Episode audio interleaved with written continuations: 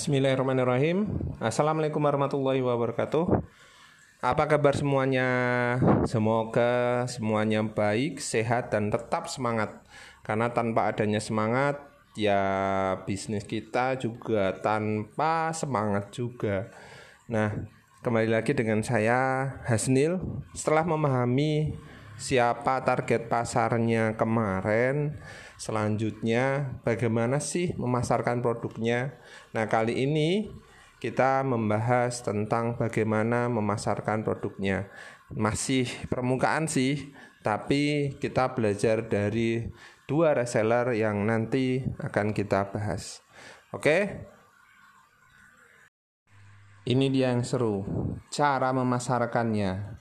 Banyak dari sahabat yang menunggu-nunggu. Nah, kemarin saya sudah memberikan tips agar produk Eka Farm terutama beras organik dipadukan dengan produk lain. Nah, silahkan boleh sahabat padukan dengan produk dari brand lain untuk saling melengkapi. Nah, tadi pagi bahkan kami bertemu dengan mitra Eka Farm yang memadukan suplemen diet dengan beras diet Eka Farm. Kata mereka, suplemen diet tidak bisa menjawab ketika ditanya pelanggan pelanggan tentang menu makanannya. Nah, sehingga paling baik adalah saling melengkapi. Secara garis besar, sahabat bisa buka kok toko di online maupun offline. Bisa juga keduanya. Tidak masalah, paling baik jika dikomunikasikan seperti dua reseller Ekafarm yang nanti akan kita bahas. Nah, namanya Bu Ira. Toko online dan offline-nya bernama Javaku. Sahabat bisa melihat toko online-nya yang keren ini di www javaku pakai Q ya, javaku organik pakai c.com. Ya, saya ulangi www.javakuorganic.com.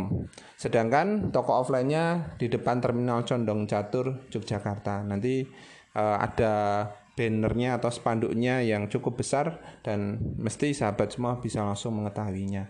Nah, Bu Ira ini melengkapi produk-produk bumbu non MSG-nya bersama beras organik Eka Farm. Saya pernah uh, ke sana dan luar biasa tokonya. Walaupun kecil tapi sudah punya karyawan dan sudah juga online. Sedangkan yang tidak kalah keren lagi adalah swastia organik. Nah, swastia ini dimiliki oleh Pak Joko. Toko ini juga di Jogja.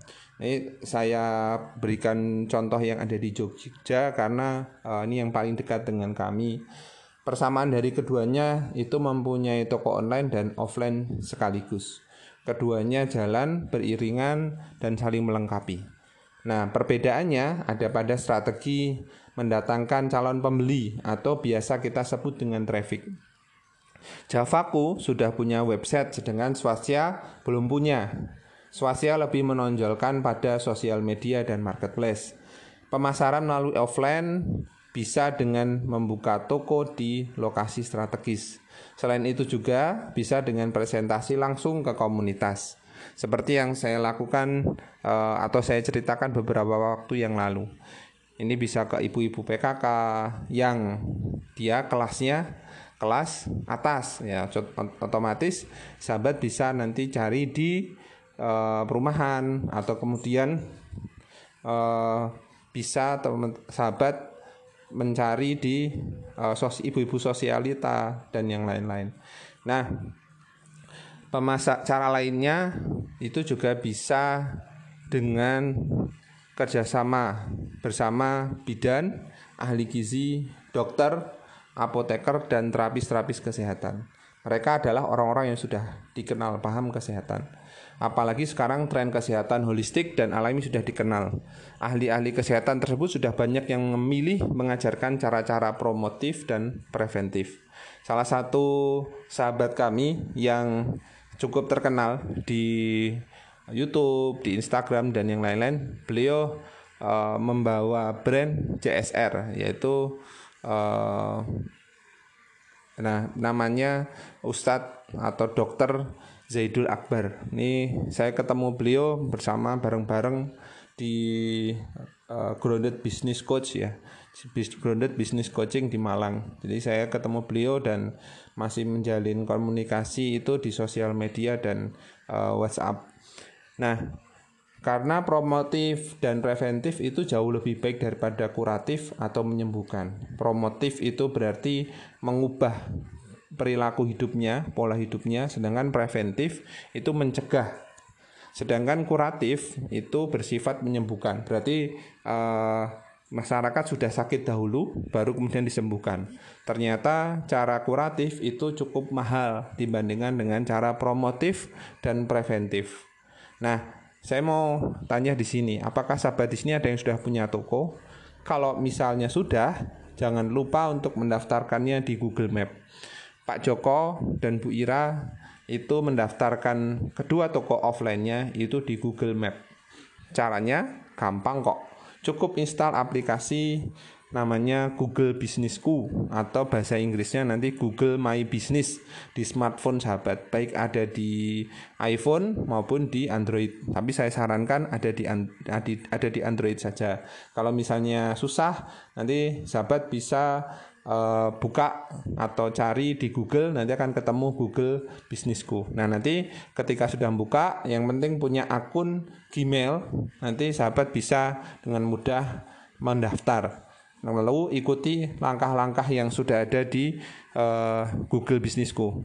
Lengkapi aja apa yang diminta oleh Google, seperti foto toko, foto produk, nomor kon nomor kontak, ya, jam buka, alamat, dan yang paling penting adalah PIN alamat.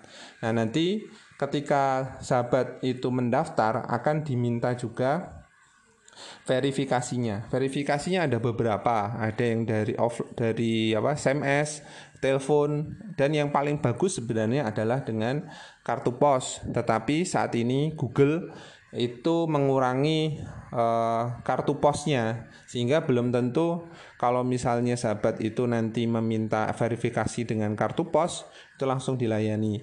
Nah, saran saya verifikasi dengan SMS atau telepon dulu, kemudian silahkan aktif untuk uh, posting update uh, data yang ada di Google Bisnisku. Nanti secara tiba-tiba biasanya Google akan memverifikasi langsung ke tempat tidak uh, kulon atau tidak permisi tiba-tiba Anda sudah diaktifkan. Nah, bedanya kalau Anda sudah aktif, sahabat sudah aktif, nanti bisa mendapatkan banyak fitur-fitur yang tidak ada di Google Bisnisku yang belum aktif. Seperti fitur chat. Fitur chat itu hanya ada pada Google My Business atau Google Bisnisku yang aktif. Kemudian ada fitur yang terpasang di Google Map misalnya. Itu hanya untuk yang sudah aktif. Nah, sarannya kami teman-teman fasilitator Google Gapura Digital itu adalah yang penting aktif dulu lengkapi akunnya. Nanti akan jadi verifikasi secara otomatis. Nah eh, nanti misalnya ya kalau mau efek dari Google My Business adalah jika teman-teman nanti mencari toko beras organik di Google maka nanti Google akan menunjukkan toko-toko yang terdekat dengan sahabat yang menjual beras organik yang di dekat sana atau yang di sekitar sana. Gitu. Sedangkan swastia menggunakan sosial media dan marketplace. Nanti silahkan cek di Google swastia toko organik gitu. Nanti akan muncul di sosial media dan marketplace. Saat ini beliau lebih banyak gunakan sosial media berupa Instagram dan aplikasi chatting seperti WhatsApp bisnis. Nah, beliau gunakan keduanya. Di Instagram beliau juga cukup aktif. Nah, saya sarankan untuk yang memasarkan dengan menggunakan Instagram itu paling tidak mempunyai dua akun. Akun pertama itu sebagai katalog, kemudian akun kedua itu sebagai akun yang bersifat untuk sosial medianya. Sehingga Anda bisa update status kemudian memberikan tips-tips itu ada di akun yang kedua. Akun yang pertama atau katalog itu digunakan untuk memajang produk, memberikan uh, menggantikan sebagai halaman website. Jadi bagi teman-teman yang tidak punya website, silahkan uh, bangun atau membuat satu satu akun dulu di Instagram untuk khusus ak, uh, akun untuk berisi produk-produk. Nah, silahkan nanti teman-teman sahabat semuanya itu memanfaatkan keduanya. Mana yang lebih baik? Yang paling baik dan lebih baik adalah menggunakan semuanya. Nah saran saya itu gunakan minimal dua tadi. Terus bagaimana dengan WhatsApp? Perbanyak kontak WhatsApp kalian sahabat. Kalau misalnya kontak kalian masih sedikit wajar. Kalau yang laku masih sedikit. Nah kita lanjut aja ke diskusi di grup sekolah bisnis Ekafam. Ayo kita diskusi 24 jam kami insya Allah siap melayani. Nah, sekarang saatnya kalau misalnya sahabat itu bertanya, bagaimana kalau saya itu ingin menjual online? Nah, kembali ke dua toko reseller Ekafam tadi ya. Tadi ada Pak Joko, ada Bu Ira. Nah, Eh, keduanya itu punya toko offline dan toko online. Nah, kali ini kita mau membahas sedikit tentang strategi mereka mendatangkan calon pembeli. Nah, Javaku ini sudah punya website dan menggunakan teknik SEO untuk mendatangkan traffic. Apa itu SEO? SEO adalah kepanjangan dari search engine optimization. Artinya teknik untuk mengoptimasi suatu website atau halaman website agar ada di halaman satu atau bahkan nomor satu di hasil pencarian. Kenapa kok harus nomor satu? Karena nomor satu itu mempunyai kesempatan 80% lebih besar untuk diklik oleh pencari yang ada di Google. Jadi eh, sayang kalau misalnya website sahabat itu tidak e, berada di nomor satu. Minimal ada di urutan nomor 1 sampai 5 di halaman satu hasil pencarian. Nah SEO ini termasuk cara mendatangkan traffic dengan tanpa iklan. Sehingga e, prosesnya itu agak panjang lama tapi ketika kita hitung dalam jangka panjang itu jadi sangat murah sekali. Nah, cara lain bisa kita tempuh yang lebih cepat yaitu dengan menggunakan teknik SEM atau Search Engine Marketing. Nah, di SEM SEM ini memanfaatkan iklan yang muncul nanti di hasil pencarian mesin pencari. Nah, biasanya nanti yang dipakai adalah Google Ads atau iklan Google. Nah, di sini nanti sahabat itu tidak perlu menunggu sampai berbulan-bulan agar bisa berada di halaman satu. Saya sendiri menggunakan teknik SEO, membuat website ekafarm.com, kemudian kami SEO, terus prosesnya itu butuh waktu sampai tiga bulan. Setiap hari saya optimasi sambil uh, memasarkan dengan cara offline. Ya, bagi teman-teman yang ingin langsung terasa hasilnya, itu kami sarankan menggunakan teknik SEM.